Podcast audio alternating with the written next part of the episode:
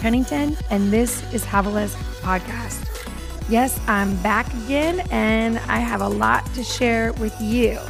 But there are two specific things that we need to talk about right away because, well, I only get a few minutes usually of your time. And first of all, summer. Can we say summer collectively as moms and dads and grandparents? The kids are home. Dear Lord, it's such a unique season. It's like two months of complete chaos. And, you know, I love school, I love the routine and the, I feel like I'm an incredible parent for like eight hours a day. But when it starts becoming a 24 hour, it gets really chaotic. And I start feeling a bit like the walls are closing in. And then I keep telling myself, it's okay. This is good. You only have a little bit of time.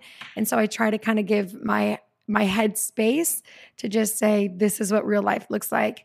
And then when you know they get they come downstairs in their little jammies and they snuggle up and we just sit and read or watch something or talk i'm like oh this is all worth it. I love it.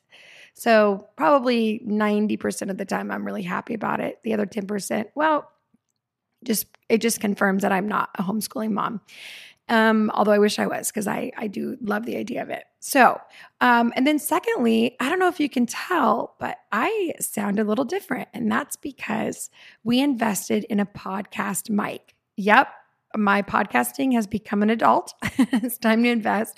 People used to ask me all the time so how did you how do you record your podcast and what equipment did you invest in? And i said a $20 mic that we got sent to us. My husband actually found it. And i've been using that mic for well almost two years. And just wanted to see if I would be consistent in podcasting, if there was an actual way to really, you know, serve you well with podcasting and just see if it's stuck. I'm a really good starter. I always said I wish they handed out awards for starting because I would be an A student, but I'm not very good at maintaining or finishing. So I'm um, not declaring that over myself. I'm just realistic and somewhat of an expert in the way that I do life.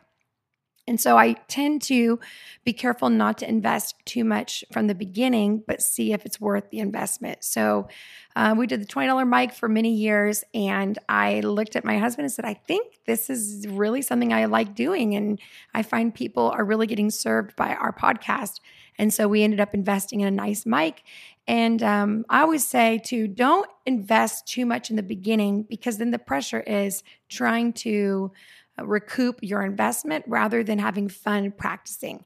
So, in anything in our world, I recommend buying secondhand, trying to figure out if you can borrow it from somebody. Don't just spend the money thinking that that's going to be the the clincher to you being good at it or even motivating you. In fact, it's one of the least ways to motivate yourself. What's better is to see if there's some life on it.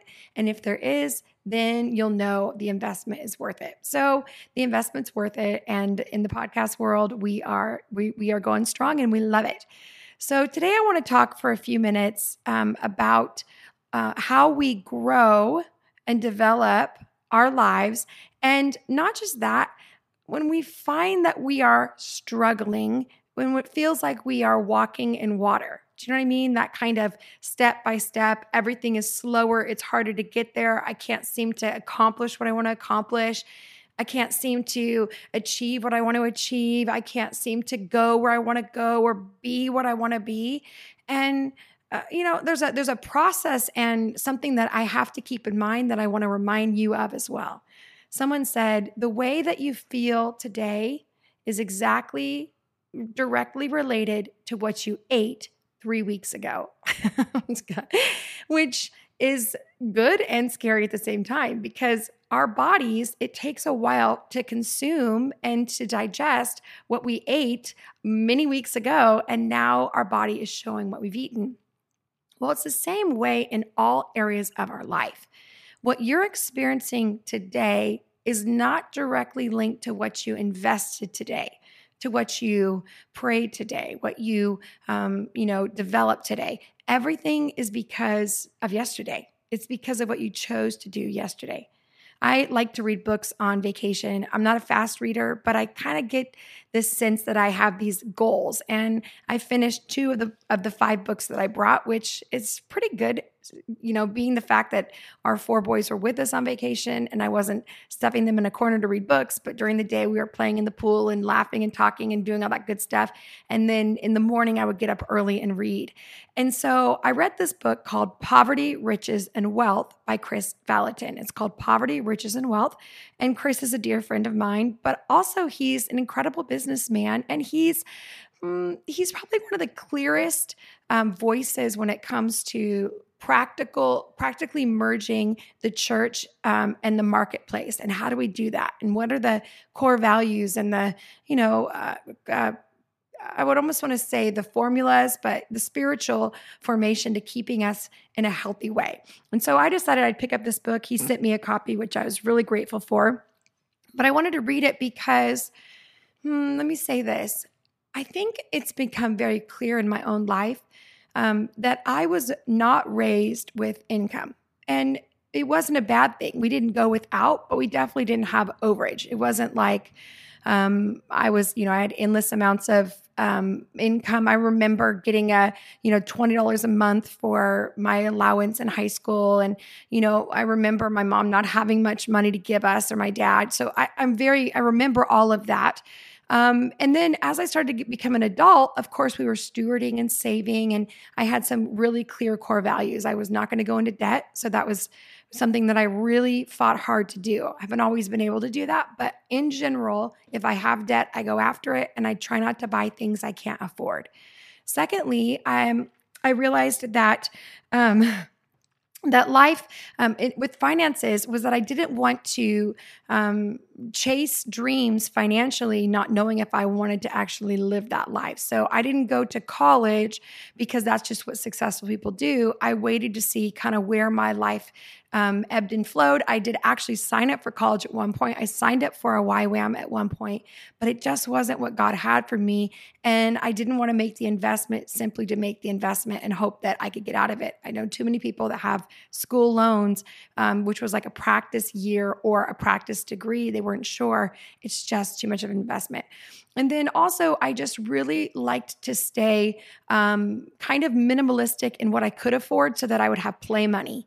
And that's always been something. If you watch me on Instagram or you watch my socials, you'll know I love to work hard. I mean, I love a good work day and I love, you know, burning the candle at both ends and that feeling of accomplishing and giving my best work and serving the people around me. But man, I love a good vacation. I love the feeling when you go and rest and turn your phone off and just say, look what we did. We did what we were called to do, what I set out to do. And now I get the benefit of living in this moment. And that for me is significant if you do the Enneagram, which is a new kind of personality test that I just, my husband and I discovered and have had a lot of fun this year exploring. Again, uh, we're newbies at this, so don't ask me very many questions. But I'm a seven, which a seven is an enthusiast and we require fun. It's just kind of how we live. My husband is a one, so he's a perfectionist. And so he basically is monitoring our lives while I'm kind of planning it. That's kind of how our world works. So anyway, we've we've stayed our means. We've worked hard. Ben and I sometimes have had six jobs altogether, and then other times we've had just higher paying jobs that's allowed us to not have to work as hard. But when I got this book, part of the the reason I picked this book out of all the books I could have chosen for vacation was I understand that I was not raised around money or I should say his words, poverty, riches, and wealth. And so I am very aware that I don't have um, just key um, I want to say education, but also maybe some of the core value around it. You know, I always see those kind of documentaries where people win the lottery and then they blow it, and within like five years, they don't have anything and they're worse off. And I just think about that in my own life. If I don't know how to steward what God's given me, then I can't expect that just because He poured out favor, that I'll be able to hold on to it. And so I really want to be a good steward of what God's given me. And uh, trust me, we are not wealthy, so don't get excited but we we definitely aren't surviving at this stage. And so when you move from survival to beginning to save, that saving requires a re-educating to see how can I think past I can afford it? How can I think past I need to get away? How can I think past I'm living different than I was yesterday? But how can I think about and Kris talks about it, legacy, building a life where my kids can reap the benefit of the decisions that I made today. So, one of the things he mentioned in his book that I thought was, um, well, it's one of those those things I read, and then when Ben and I were walking in the beach in the morning, I said, "Here's something I was thinking about." And he said this what we are reaping right now is what we sowed yesterday. And I, I know that's obvious. Like, I'm not, it's not like a new thought. Wow, I've never thought about it like that. But he said the rewards and the abundance and the provision is not because of today, is because of yesterday. And I had this thought, you know, wow, I'm I'm on vacation not because of our income this year, not because somebody gave us money to do it, um, not even because we sold something and it, it funded us, but we are on vacation because of the income that God brought our way last year and we were able to pay our bills and save and put some away for the future. And we had overage to go and celebrate this moment. And then I began to think, and it was, it sobered me. I thought, Havilah, where in your life right now are you sowing so that next year you'll reap? I'm not just talking about vacations. Please, I hope we think bigger than that. I'm talking about influence. I'm talking about impact. I, am talking about figuring out how you can grow the gift that God's given you. One of the stories Kris really talks about in his book is the idea of the of the men that had the talents. And in the Bible, there's a story where the master gives out these talents to these men. They're, it's money and he gives them a certain amount. One has a lot, all the way down to the last one has a little. And when the, he comes back to see what the men had done with the money, the first one had doubled it, and the second one had doubled it. But the third one, it says, I knew what kind of master you were, so I buried it to keep it safe. And really, what he is kind of bringing out in the scripture is a mentality, a mentality that says, What God brings my way, I'm going to double it. It may not be that much, but you know what? I got a little youth group of 10. Well, I'm going to double it to 20. I've got uh, a couple chapters in a book. Well, I'm going to multiply that and finish my book. You know, I've got a desire for this uh, degree and I'm halfway there. So I'm going to invest and take one more class towards that and beginning to look at our lives and saying, Are we stewarding what God has for us? Are we duplicating? Not a perfectionistic, this is what it looks like to be perfect, but a mentality that says, I'm going to steward this so that when God comes calling again, we know, look what we did with what you gave us. You know, it's very interesting. The man with the least talent said, I knew what kind of master you were. And what he was saying is, I already know your motives. And I don't, I don't even trust that you would be uh, fair. I don't even trust that you, that I, I even have the courage to do anything. And I was afraid of you afraid to risk. And I think there are too many of us as women, as men, who go, Oh, I, I don't want to fail in that, so I won't even try. And what I'm saying is, you're bearing the gift of God in your life. You're asking God to come and unearth something that He's already said, This is on your life. Now steward this. And you're going to have to have a conviction in your life that says, I'm going to steward exactly what God gave me. I'm not going to compare. I'm not going to hope that it looks better, you know, than this person or over here they notice, but I'm going to steward exactly what God has. I was thinking about this with my family. You know, our boys, we were um, you know, I always look at how they're growing and, you know, I have no idea what I'm doing. Do you, do you feel that way as a parent? It's like, I, I have no idea what I'm doing. Like I'm trying my best. I'm hoping for the best. Um, you know, I haven't found any weapons under their pillows. Everybody has their limbs at this point. Um, and so I'm just believing God for their lives, but I'm also on that journey of Lord, help me, help me do this right. And so sometimes I can look at certain things in their life and go, oh, it needs to be this specific thing, uh, but it's really not. And so one thing we've been working on in our home is just staying with the routine. And I'm not a routine person. I'm really spontaneous. I literally, if given to myself, I would wake up every morning and think, what could we do? And that could be drive to San Francisco. That could be skiing. I mean, I just, I, I have none of that internal part of me that loves routine. Um, I am married to the exact opposite of myself. but with our boys, I was thinking, you know, I need them to do this and they need to get up in the morning and they need to make their beds and clean their room and then they need to do this and they need to have their breakfast and devotions and get in the car and and then all of a sudden, I felt so overwhelmed. I was like, I'm not doing routine. Let's just let them kind of fly through it and I'll, I'll, I'll go behind them and clean up after them and I'll make sure everything's organized.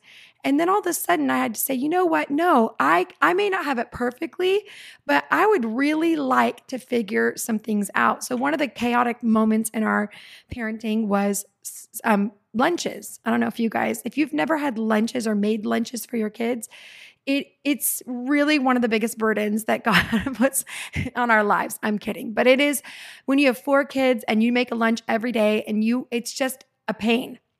And so my sister and I were talking one day and she said, "You know, have I found this woman, she does a great job and what she does is she makes lunches with her kids every Sunday afternoon. She buys all the groceries for lunches and she has each of her kids make five lunches that they can put in the fridge, with label them and then get them ready for the next week."